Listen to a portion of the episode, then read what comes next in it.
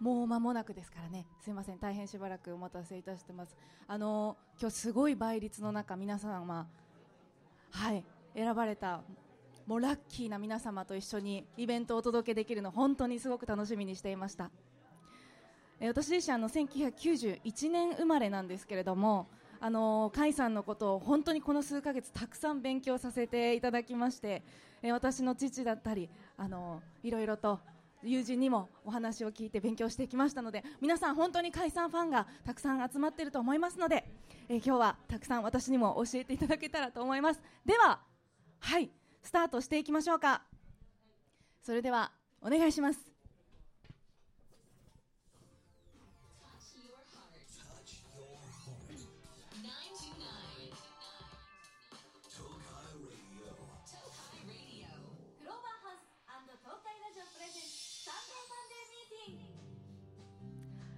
皆さんこんばんは。東海ラジオ DJ の川村真由です。よろしくお願いいたします。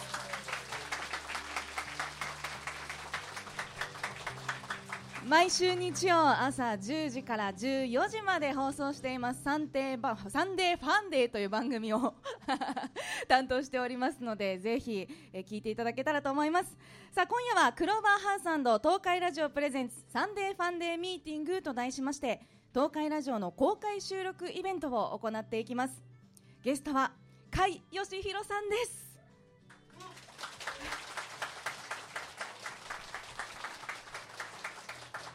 え今日のこのトークショーの模様は4月2日日曜朝10時から午後2時まで絶賛放送中の東海ラジオサンデーファンデーの中でイベントの一部をオンエアしますのでぜひ皆さんの歓声や温かい拍手をたくさんお願いいたします。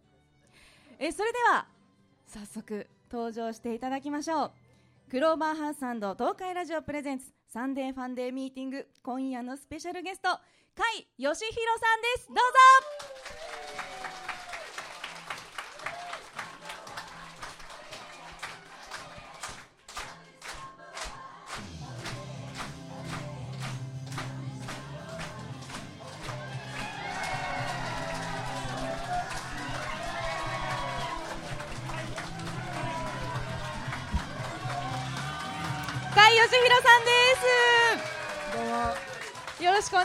ます。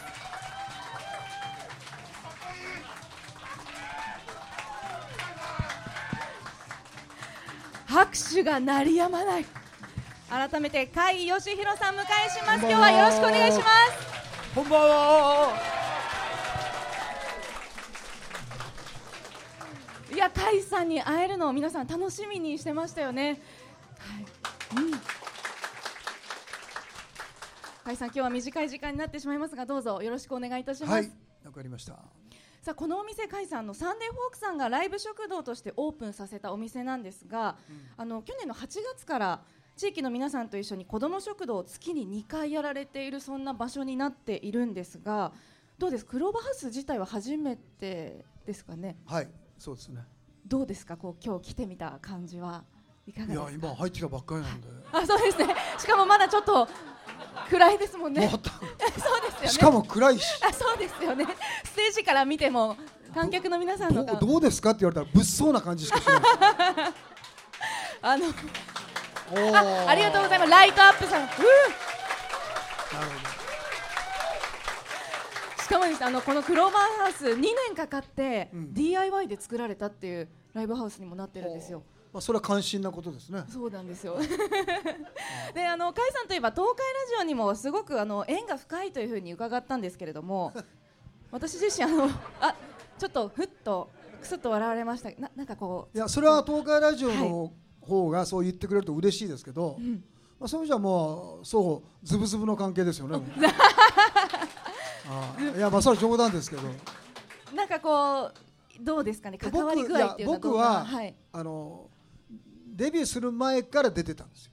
あそうなんですか、はい、なぜかデビューする前に、はい、お声がかかって、はい、なぜか番組出てたんですよ。あへだからそういう意味ではなかなかない。まあ多分それは名古屋のうんうん、あのレコード会社のプロモーションの人が偉くて、はい、そうやってこうブッキングしてくれてたんでしょうけどね。今考えると、まあ、そういう感じなんで相当古いですよね。もう本当じゃ長くもうズブズブで。もう別に闇営業じゃないぐらいズブズブ。名古屋自体はあれですよね。あの去年もその10月に ZEP 公演もありましたし、うん、で今回公開生放送でさらに5月にもボトムラインでライブということで名古屋も結構もうたくさんいらっしゃってますよね、うんうん、どうですか？名古屋はお好きですか？いやまああの観客がいるところには出ていくっていうことなんで、はい、そういう意味じゃ好きですけど、うんうん、あまあ、ねね、熱烈なファンも多いし、はい、だからありがたいですけどね。はい。いやまあ公開録音だからそう言わざるを得ないでしょうね。でも本当に今日来てみてこの皆さんの熱い熱気感じますね、うん、うん、名古屋とのこう思い出みたいな何かありますか？名古屋といった名古屋思い出あの、はい、あれですよ。それはもう味噌煮込みでしょ。あ。やっぱりその、はい、あのフォルムの素晴らしさといい味といい。あと箸ね、うん。素晴らしいですねあのでかい箸。あでかい箸。これで食えって言うんだっていうびっくりしましたけど。もうやっぱり素晴らしい。もうなんか味が最高ですからね僕だから。思い出って言えばまずあれですね。硬いうどんもじゃあ全然全然大丈夫全然あとなんかこうちらっと聞いたんですけど小袋？名古屋のどこかの小袋をよく食べられるっていう。まあね、まあね、あそこですまあまあそれ以上言わない方がいいか 僕は、ね、花丸マーケットっていう番組に出た時に、はい、もうずいぶん前ですけど、うん海さんどっか行きつけありますか？って言われたらそれで言ったんですよその店を。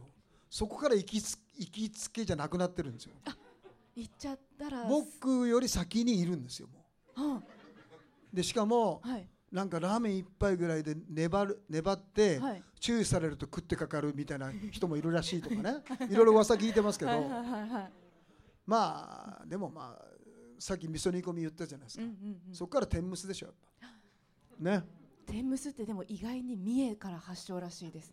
ああいいじゃんそんなの。あ全然いいです。それすいません。いいですね。えー、いいじゃん。いいですね。そう。だって東海地区でしょ。そうです。そう東海地区。それみんなのもんですよ。やっぱみんなのあ大変失礼いたします。みんなのもんですね。それね、はい、あの豚骨ラーメンがあの久留米からの発祥ですよっていうのと一緒です。そんなのどうでもいいよね。すみません、私のちょっとした自分の知識をこう。そんなもう別にどうでもいいじゃん。美味しければいいんだもん。そうですね。え、カイさんお酒とか飲まれますか？まあ、ちょこっとたしなみますけどあれ？ええー、という声が。まあたしなみですからね。大人の。あ大人の、あのすごくお酒大好きなんですけど私も。そうですか。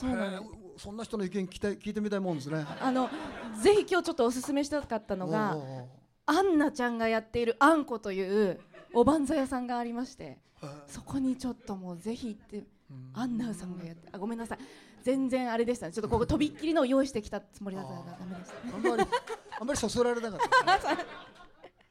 でもどうですか？あの東海地区本当にツアーとかでいろいろ回られてると思うんですけど、うん、この名古屋以外にも思い出の場所みたいなところは どこかあったりしますか？ありますあります。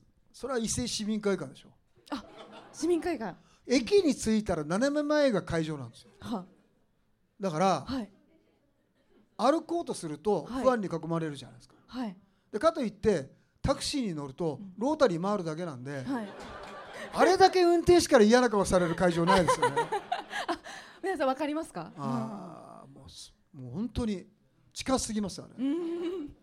で今日はですねあの事前に来場していただいたお客様に私の地元のこうおすすめみたいなのを書いていただいたので甲斐さんにも聞いていただいてもよろしいですか？はい、はい。えー、ではですね下のお名前だけご紹介させていただきます、えー、リエさんという方からですね一宮のモーニングがおすすめですと。コーヒー一杯の料金で、えー、トーストや卵などおまけがたくさんついてきます、うんうん、締めは昆布茶とあられ昔からのコミュニティの場ですという、うん、モーニング文化が名古屋にはもう根付いてるんですけど。そうですねなんかね聞くと。なこっちに来てモーニングとかは？あれって、はい、営業利益ってどういう仕組みになってるんですか？いや本当そうなんですよ、ね、だって利潤上がらなかったら続けていけないわけじゃないですか。そう。で最近それ今コーヒー一杯の値段なんでしょ？コーヒー一杯の値段でなんかあのあんこみたいなのがいっぱい出てくるんでしょ？そうなんですよ。ねえ。それそれどこで利益を？あそれはあれですか、はい、薄利多売っていうこと？あのたくさんお客さん来ればいいってこと？っていうことですかね。だモーニングといってもなんかもう一日中やってますっていうところとかもこう一宮で最近あったりとか。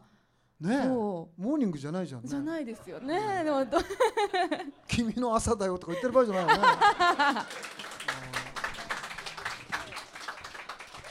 じゃあもう一ついいでしょうか、えー、こちらはとしえさんですね日比野市場の中にあるお食事処一力というところ刺身が厚く煮魚も美味しいですということなんですが、うんうんうん、お魚料理はいかがですか？市場市場でやってる店は、はい、すごいもう朝朝早くからやってて絶対うまいですよね。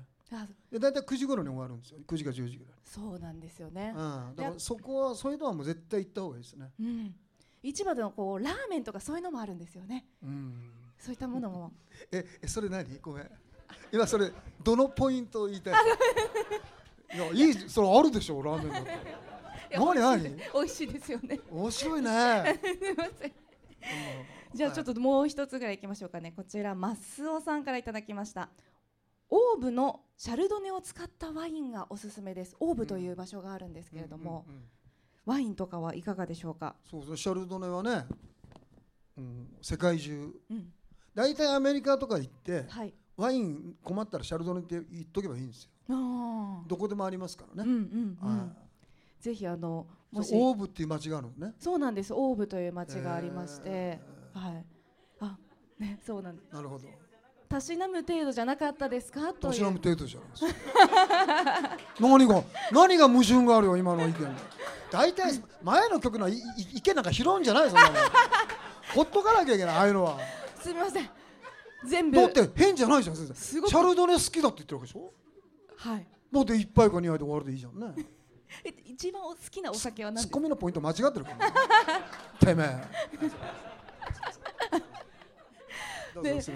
あのー、私愛知県安城市というところ出身でして、安城っていうところ地名はご存知ですかね？えー、いやちょっと知ってますね。あちょっとあ、新幹線であの三河そうそうそう。ですよね三河安城。そうなんです、小玉しか止まらないんですけど、うん、あの私安城市のこうおすすめもちょっと紹介させていただいてもよろしいですか、はいはい、どうぞどうぞ。あの北京飯というですねグルメがありまして、うん、どんなものだと思いますか？いや考えたくない。考えたくない。いやどんなんだよ。考えたくない。そうと知らないもん。北京飯そうなんです。はあその三河安城駅のもすぐ近くにある北京本店さんというお店で食べられるんですけど豚の唐揚げを卵で閉じたものが豚の唐揚げ。はい。鶏じゃなくてね。そうなんです。豚の唐揚げを卵で閉じたもの。をたまあとご飯の上に乗っている丼の感じなんですさらに丼なんですか？そうなんですよ。そういったこうジャンクフードみたいなのはいかがですか？いやいや大好き大好き。ジャンクフード好きでしょよかったいやだから今ちょっとなんか面白そうだなと思いましたけど、はい、本当ですか？それタレとかかかってるんですか？あそうなんです。タレもかかっていて。だから言わなきゃダメじゃん。そこまで。そうですね。そこそこ大事ですね。そこ大事でした。失礼いたしました描けないから。今描いてるわけです聞いててみんな。あ全然想像できなかったですか？今味が。一瞬ちょっとなんか足りないぞと思いましたそれタレですよね。タレタレが必要でした。ね、タレが必要でした。うん、タレが必要でした。はい、すみません、タレが必要でした。ぜひあの安城にもし行かれる際あの食べしてみていただきたい、それは北京飯というんですか？北京飯という食べ物です。ご存知の方いらっしゃいますか？あ。ありがとうございます。そうなんです。ごめんなさい、安城としてちゃんと宣伝できたかなと思うんですけど、もしよろしければ、はい。岡田和親でしょ、あと。あ、そうです。岡田和親さん、プロレスラーの同じ小学校で。ね、同じ小学校。同じ小学校なんです。うわ それあれですか？その小学校全員体でかいの？あそれは私もあのでかめですけど。そうなんですよ。そうなんです。でもそういうわけではないんですけど。なるほど。よかったらあの安城市もごひいきにお願いいたします。わ、かりました。さあ行きましょう。まずはこのコーナーからスタートしていきます。ファンデートピックスえー、ここからの時間はファンデートピックスというコーナーをお届けしていきます。毎週日曜朝10時から私が放送しています。サンデーファンデーのコーナーにありましてこのコーナー今週の新聞記事 SNS やエンタメニュースの中から番組が独断と偏見で選んだ気になったトピックスをご紹介ということで、はい、え今夜はこちらです。なんといっても WBC ワールドベースボールクラシック日本優勝おめでとういや盛り上がりましたよね。甲斐さんは、はい、野球は WBC は見たりラジオで聞いたりとか何かされましたか？もちろん。はい、4日間のうち3日間行きました。あ実際に？はい、ドームへ。もう4日間のうち3日間行ってるってことはもう東京ドームに出勤してるような感じ、はい、しかも、はい、国際試合なんで、はい、国際試合長いんですよ。大体4時間超えて今回も全部4時間半ぐらいなんですけど。そうでしたよね。であの WBC なんて球数制限あるじゃないですか、はい、だから韓国みたいに10人以上変えたりとかすると、うんうん、1人だって5分投げるでしょ、はい、それだけでもう50分です。あいや本当日本の野球と比べて長いなっていう感じは。長い長い。それを3日行きましたよ3日。4時間半を3日通うと、はい、もうなんかなんか本当に俺は何やってるんだろうっていう いう感じですかね。野球もともとお好きですか？メジメジャーはもう本当好きで、うんうんうん。はい。あと中日ちょっとあすみません。嘘です今。嘘ですあれ？今いい話もうちょっと聞きたかったんですけど。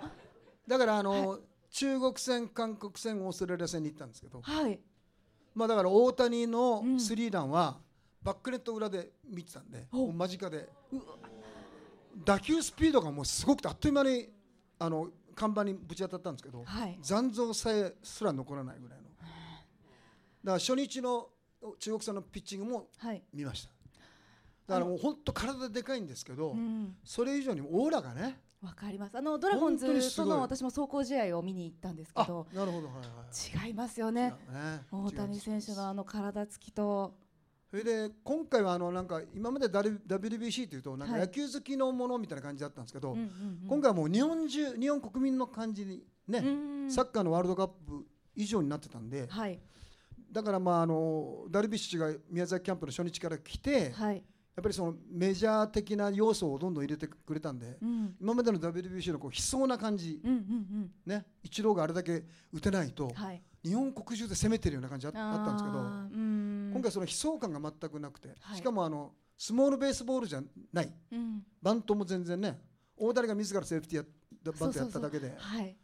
もうそのバントもないスモールベースじゃないスモールベースボールじゃないんで、うん、パワーとスピードでいってるわけじゃないですか、うん、もう完全にメジャーとのガチンコなんで、はい、そこが一番面白かったですねなんかね。なんかこう一番印象に残ってるシーンみたいなのあったりします？うん、先に言いましたよスリラン。あ、スリラン、は、まだまだ生で見られてますもんね。すいません。いやあの準決勝決勝あたりもあのかぶりついてテレビ見てましたけど、うん、個人的には村上選手も良かったなっていう。そうですね。ねあのヤクルトのファンなんですか？あ、という感じでも、うん、ないんで中日ドラいや村上はもう誰でも好きですよね。だから、うん、あの僕の後ろに、はい、あのオーストラリア戦で3人組の男たちがいて、はい、あのいおとにかく村上が出てくるたびにちっちゃく「頑張れ!」って言うんですよ、はい、そしたら3回目の時に「頑張ってるぞ頑張るって言うな!」って言って言って僕の隣のおっさんが言ったんです本当だよなっていう。野球見に行くとそういう声上げてしまう方とかもいらっしゃいますよね。ねなんか本当本当になんか面白かったですね。であのまあこれちょっと違う話なんですけど、はい、東京ドームはキャッシュレスなんですよ。あそう現金一切使えないあのだからカードとペイペイだけなんですよ。あそうなんですね。僕は、はい、当然ビールぐらいは現金だろうと思ってたんですけど、うんうんうん、もうビールも全部カードで。だから昔のこう千円札こう挟んでさ、はい、ビールビール売ってる女の子がこううまく千円札パッと抜いてこうさばいてたんですよ。だからあれが見れなくなったね。だからもうおのののかの時代は過ぎたというそうなんですね。まだあのなんかバンテリンドーム名古屋とかはそんなふうになってなくて。そうなんか東京ドームだけらしいよ、あ DNA も、えーと、カードと現金って言ってたから。あそうなんですか、うん、そうだからまああれはあれでねいいですけど、うん。まあ、コロナからああなったのか僕はよく知らないんですけど、うん、ちょっとびっくり。いや知らなかったです初めて、うん、うん、いや WBC 本当に盛り上がりましたよね。ぜひあの番組でもファンデートピックスファンデートピックススポーツというコーナーもやっていますのでえ聞いていただけたらと思います。ということで以上ファンデートピックスお届けしました、えー、あまだあもしよかったらまだえいいですか？私も野球の。いいですか？あれあれあれじゃないの？はい。なんかベスト MVP MVP は誰でしょう？MVP 聞いても大丈夫俺に言ってたじゃんそれ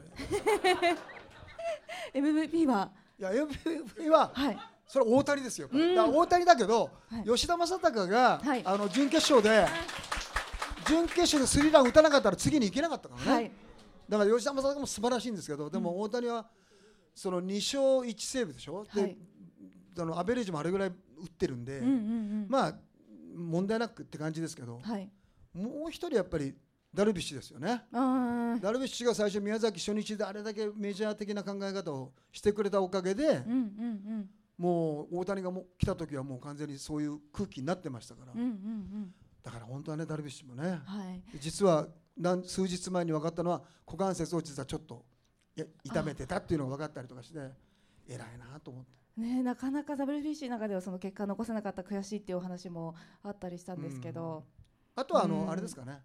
中日ですかね。そう高橋宏斗投手、あの強化試合の中で唯一勝ってる、そうなんです。そうなんですよ。日本代表で唯一勝ってるのが中日ドラゴンズだけっていう、まあ、手始めでしたからね、あれ。最初の日なんで。世界一ですよ、ね、世界一の日本代表に勝ってる中日、はい、うん、でも去年は最下位。あ今年行きますからね。今年やってくれるんじゃないですかね。はい、うん、そうあの注目の高橋宏斗投手ももう二十歳のそう二十歳ね。早かったね。いや本当に、本当に若いあの佐々木朗希さんともすごかったですしす、ね、165キロが出たりとか、ね、いろいろ名シーンもありましたけど MVP はやっぱり大谷かなっていうところですかね。まあそうですね。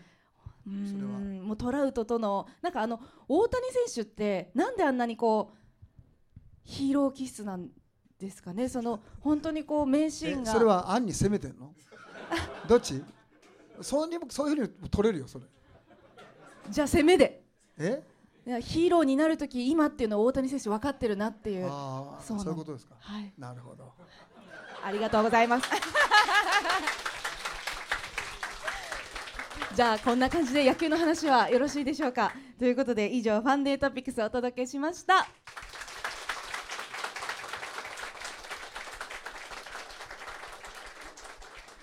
ではここから本題となっていきますが東海ラジオが主催しますボトムラインでの公演が5月13日14日に開催されるということであのこのシリーズのライブは最初ブルーノートで開催されてましたよね、うんうん、で9年目になるんですけどこう大きい会場でやるのとこうどういった違いがありますかね？いや基本的にはその今回もそうですけど、はい、11, 11日間22公演なんですよ。だから、それぐらいのそのプログラムっていうかそれだけのスケールでやってる、まあ、ギグですから、はい、まあ、ボトムラインはあのライブハウスだから、まあ、元より、うんうん、ビルボードライブで日本人も外国人のアーティストも含めてそのスケールでやってるの僕だけなんですよ。うん、だそれをあの今年9年目なんで、はい、そこまでやれたっていうのはちょっとありがたいですよねすごく考えると。私あの甲斐さんのこと初めてそのいろいろ調べさせていただいて、うん、スタンディングオベーションでライブをされたのが甲斐さんが初めてだったっていう話に衝撃だったんですけど、うんまあ、それはね、はい、会場のお偉いさんを口説いていかなきゃいけないんですよ。あ2年間ぐらいツアーやりながら口説いていったんですよ。はい、あのイベンターと一緒に。あじゃあもうその場でそれぐらいやっぱり日本はもう立っちゃいけなかった。そうだったんですね。で立たせる代わりにはガードマンも減らさなきゃいけないじゃないですか、はい、でもその頃リッチー・ブラックマーとかというバンドが札幌であの観客が死んだりとかいろいろ亡くなったりとかいろいろあったんですよ、はい、だからもう大変でしたけどねそういう時代が、まあ、それを抜けて、うんうん、今やもう出てきたらバーンって普通立つでしょ？そうなんです。もうあのまるでそれはなんかね、はい、自分たちの手柄のようになってますけど違いますからね。それを作ったのは甲斐さん甲斐バンドっていう。ですもんね。だから今日今日こうやってシールドついてるじゃないですか。これはなかなか声質がいいためになんですけど、はい、今ワイヤレスとかあるじゃないですか、はい、あれも僕一番最初なんですよ。あ。あの今都庁が立ってるところでビッグギグって言って3万人ぐらい集めたやつあったんですけど、はい、その時に一番最初に使ってるんですそうなんですか。だからもうまだクオリティがねなかなかあれだったんで、でも僕らもその精度を散々詰めて使えるって判断してやったんですけど、いろんなことを最初に始めてきた音楽シーンとかを作ってきたのも、甲、斐、さんってことですもんね。おお。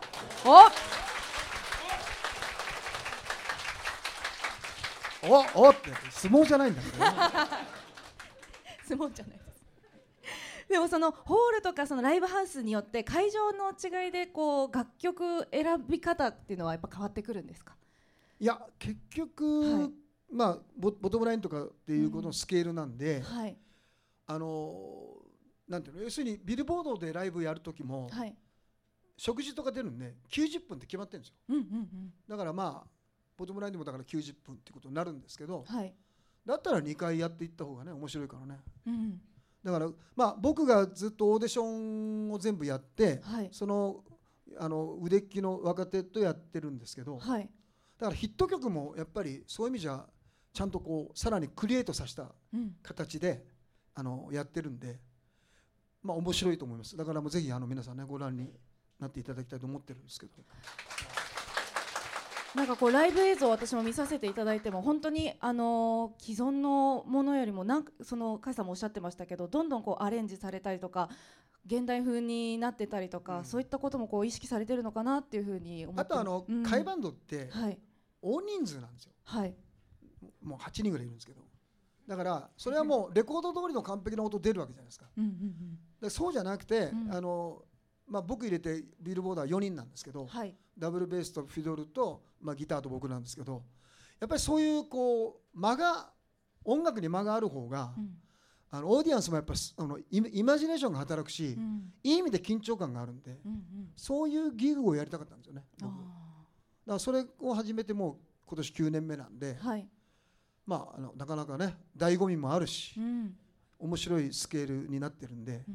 あの面白いと思いますけどねそういう意味まあ、なかなかちょっと中身は言えないかもしれないんですけどもしあの今日来てくださる皆さんに今回こうこれはやるぞっていうレアな一曲とかこういう演出を考えてるっていうのはちょっと教えていただまあでも楽しみにしてると思うので、うん、より期待できるようなこうレアな。すべてレアですからね。いやそうですよ。やってないもんまだまだライブ。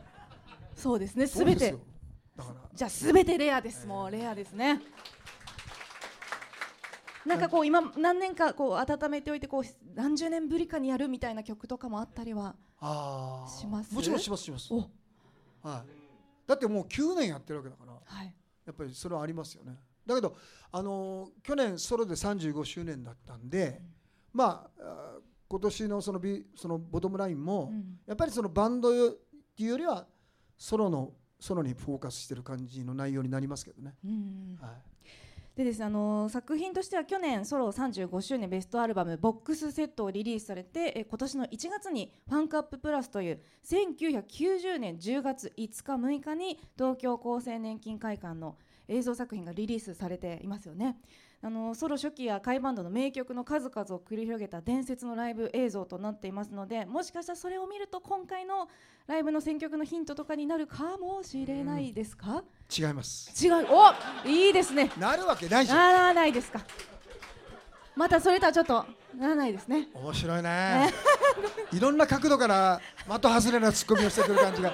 もうたまらない魅力。ありがとうございますあいいいいふうに褒めていただいてありがとうございます。でもあの今までリリースされてないやつを、はい、あの今後続々とリリースする予定があるんで、はい、でおまけにあの来年海バンド50周年ですから。そうですね。はい、だからあの、まず今年は7月の1日に日比谷の野音でやって。おそれで来年から会バンド50周年が始まるんですけど、はい、それはもう続々といろんなプログラム考えててで年をまたいだとこでファイナルってなってるんで、まあ、約2年にかけてやると、はい、ぜひ楽しみにだからねしてていただきたいと思いますけども。すごいですね。もう50周年以内に向けていろいろと。もう、ね。はい、うん50周年こう50周年さらにそのその後のこととか今どうですか？なんか考えてたりとかはされるんですか？こここれからのことというかこれからの活動？厳しいね君はね。聞けるだけ聞き50周年でこれだけ湧いてるのにさらにその後。いやこれだけだってもう甲斐さんも本当に変わらずに。3, 3年後考えてるわけないじゃんね。厳しいツッコミどうもありがとうございます。いやいやありがとうございますえ何か楽曲でこう何ですかねこうこれこの甲斐さんをずっと保つために普段からやってらっしゃることとか何かあったりする甲斐さんを保つために、ね、そうもうそう甲斐義弘をずっとこの素敵なお姿を保つために。いやあのー、やっぱりまあそのバンドがバンドなんで、はい、キレのある動きができるようにっていうことはいつも気をつけててだからトレーニングもやってますしちゃんと。だからまあ、はい、あとスイミングもねややるとかスイミングもはいもう眠もう、ね、眠くても行って、うんうん、朝スイミングってすみませんでした。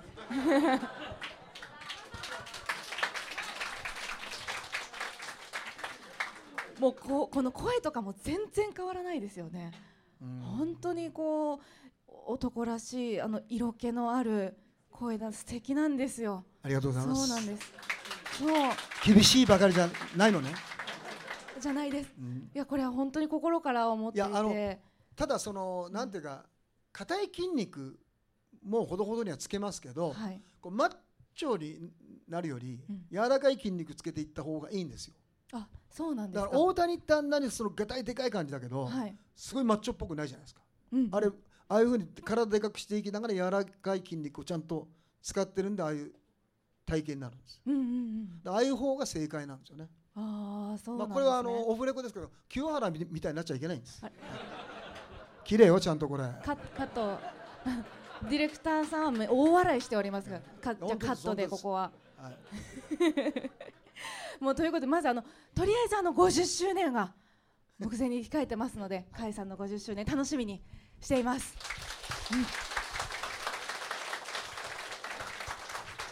うん、でですねここからは質問コーナーこちらの方に参りたいと思います。え事前に皆さんに質問書いていただきましたので皆さんの質問に答えていっていただいてもよろしいですか、はい。えではですねまずこちら千恵子さんからいただきました。今年のプロ野球ズバリどこが1位だと思いますか？ちなみに私はドラゴンズですが巨人ファンって本当ですか？という。いや僕は巨人ファンじゃないですよ。僕むしろアンチですから。あれ？あそうなんですか、はい、はい、もうだからあの原監督原監督一派とか適当に言ってるんですよ僕ラジオで。違います本当。あそうなんですね、はい、どどこのファンのとかはある僕ねソフトまあ福岡なんで、はい、幾分ソフトバンクありますけど、うんうん、基本はもうなんかメジャーばっかり見てるんですよ。ああそうなんですね。さっきもそうおっしゃってまだから、うんうん、あのズバッと言えるのは、うんうん、アンチジャイアンツだっていうことだけですね。はい。拍手あええー、という声も、うん、あなんかそうですね。でもどうですか？中日ドラゴンズはどうだと思いますか？今年。まあでもさで去年最下位でしたけど、はい。その WBC の一件があるじゃないですか、はい、だから今年やるんじゃない？やっぱ。いけますかね。うん。いけると思いますよ。うん。じゃあ続いての質問もいきましょう。こちらは 明美さんからいただきました。え最近一番ワクワクしたことは何ですか？という。WBC ですねね。やっぱりこれはそうですかね。やっぱりちょっと、ヌートバーロスにかかり始めてるんですけど僕。ヌートバー選手かねペッパーメン可愛らしい。ねでもヌートバー選手のお母さんも可愛らしいなってあのい。ろいろ見てたんですカージナルスの時から好きで、去年ずっと見てたんですけど、いつもあえてベンチの一番前にいるんですよ彼。あそうなんですか、はい、でほ打球がバーンと飛ぶと、はい、左足いつも引っ掛けてで真っ先に飛び出していくんですよ。だからもう全然全く同じ態度なんですよ。あの感じずっとあそうなんですね。であのエンゼルスからプオルスっていう、まあ、すごい偉大な選手が、うんうん、まあ、切られてえあのカージナルスに移ったんですよ、はい、だから僕それがあってずっと見てたんですけど、うんうん、もうその時からもう守備すごい良くてやっぱり。あヌートバー。だからもうララスは本当にあのよよかったですよね。こう呼ばれてね。まあ久美子さんもいいし、はい。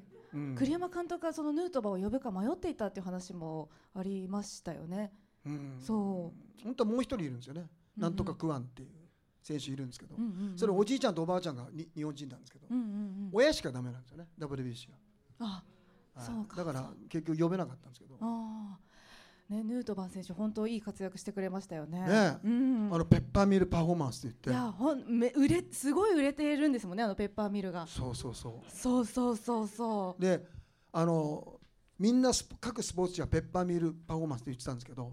放置だけ、はい、ペッパーグラインドパフォーマンスって違う言い方をしてたんですよ。で、これどこまで続くかなと思ってたんですけど。はい。でやっぱ準決勝勝った時点で全くその表現ししなくなったんで ほら世間に負けたなお前っていう。ねチェックされてますチェック厳しいどう。でもいい話してますね。じゃあもう一つもいいですかね。続いてはこちらももさんからいただきました。ありがとうございます音楽以外の趣味は何ですか？という質問なんですけどどうですか？トレトレーニングですかね。ジムに行くことかな？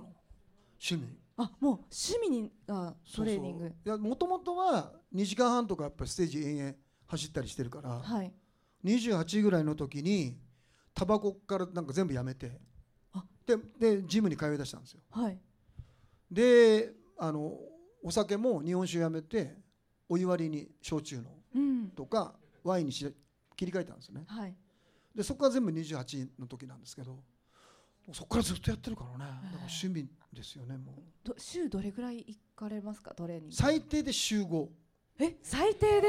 うん。そう。ほぼ、ま、そうですよね。ほぼたまにたまに収録。まあ今日も公開録音そうしてますけどね、はあ、ほら気が付いてる 収録だって参りました、参りました。食べるものとか気をつけられたりはしてますか？してますしてます。もう僕はい。そうですね。その20代後半ぐらいからもう飲む水も全部変えて。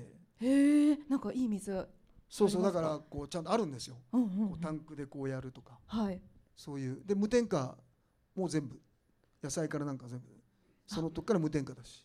へえ、うん、あのだから地道に長くやってる方がいいんだよねうん。うん。そうですよね。だからあのねなんか髪の毛もスキンヘッドにならずによかったし。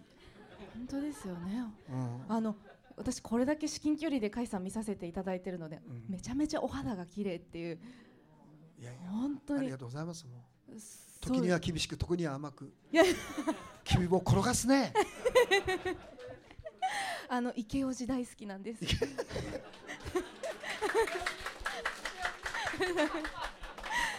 スキンケアとかもこう念入りにやられたりしてますか？え何スキンケアとかそういった。いや僕はほとんどやってないですね。あのひげ剃り後にヘチマコロンつけるだけです、はい、ヘチマコロン？うんそうそう。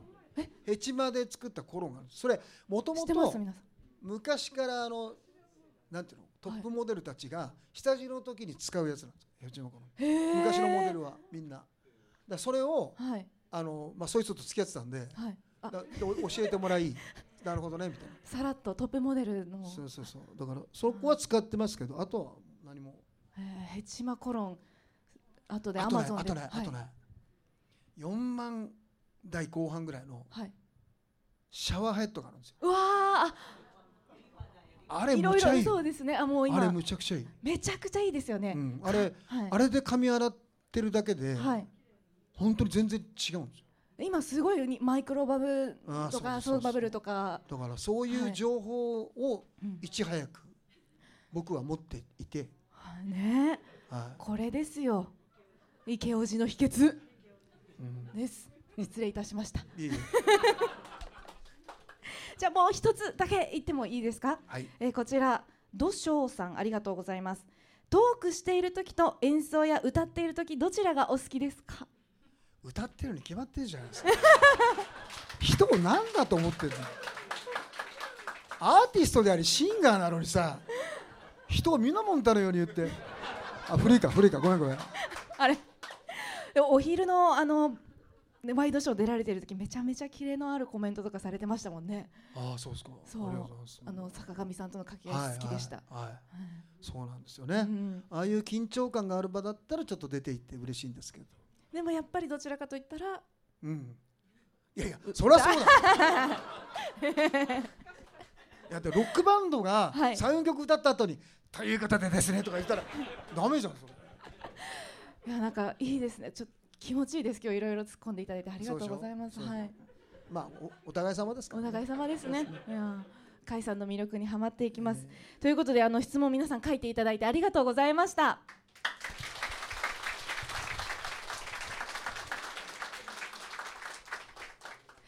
さあクローバーハーさんの東海ラジオプレゼンツサンデーファンデーミーティングもうあっという間なんですよね。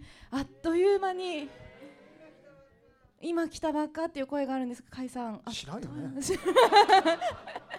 前の事情知るかあっという間にエンディングになってしまうんですが改めてになりますがあのライブの意気込みなどをお聞かせいただけると嬉しいです。そうですね。あの、はい、先ほど言ったみたいにやっぱり 11, 11日間、はい、22公演なんでとにかくなんだろうそのクオリティを落とさないで、うん、やっぱり自分をこうねビルドアップしながらブラッシュアップさせてですね。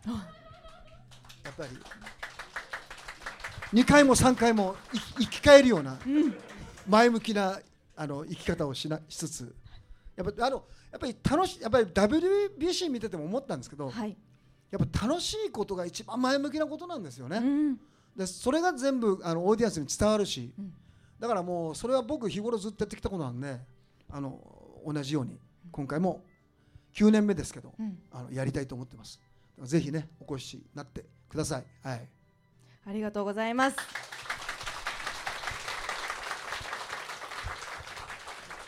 えー、改めて甲斐さんのライブ5月13日土曜14日日曜名古屋ボトムラインで開催されます、えー、そして今日のこのトーク内容えー、4月2日日曜朝10時から午後2時まで放送中の東海ラジオサンデーファンデーの中でイベントの一部をあのいろいろ切り取るところは切り取ってはいはい、はい、オンエアさせていただきますので。これ一部で、はい、当然放送すると思うんですけど、うんうん、完全版は流さないんですか？完全版は長あちょっと首かし。いやこれウェブで流した方がいいよね。今日今日ほぼほぼ二人完璧よ。完璧？だって切る切るとこないでしょ。切るとこ。ないねないですねじゃあ完全版もどこかで上上で流せばの上の方の方がオッケーいただいたら。もちろん大丈夫ですよ大丈夫。あもう甲斐さんの一言いや俺がいいんだもん。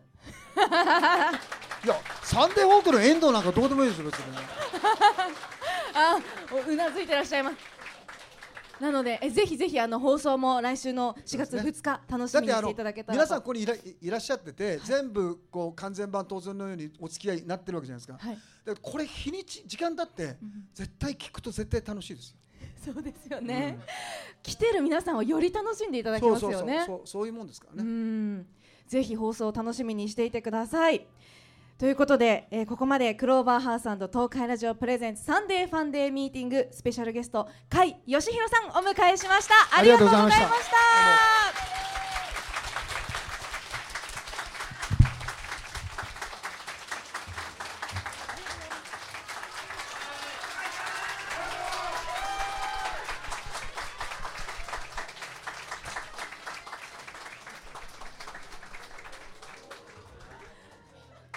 ったですね。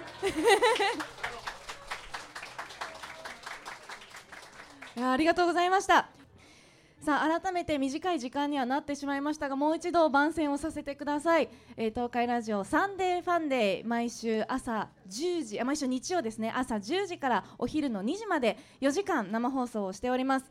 え番組の内容としては、まあ、日曜日の朝なのでこう聞きやすい音楽と聞きやすいトークって言ったらちょっと今日あれですかね？大丈夫でしょうか？聞きやすいトークをお届けしています。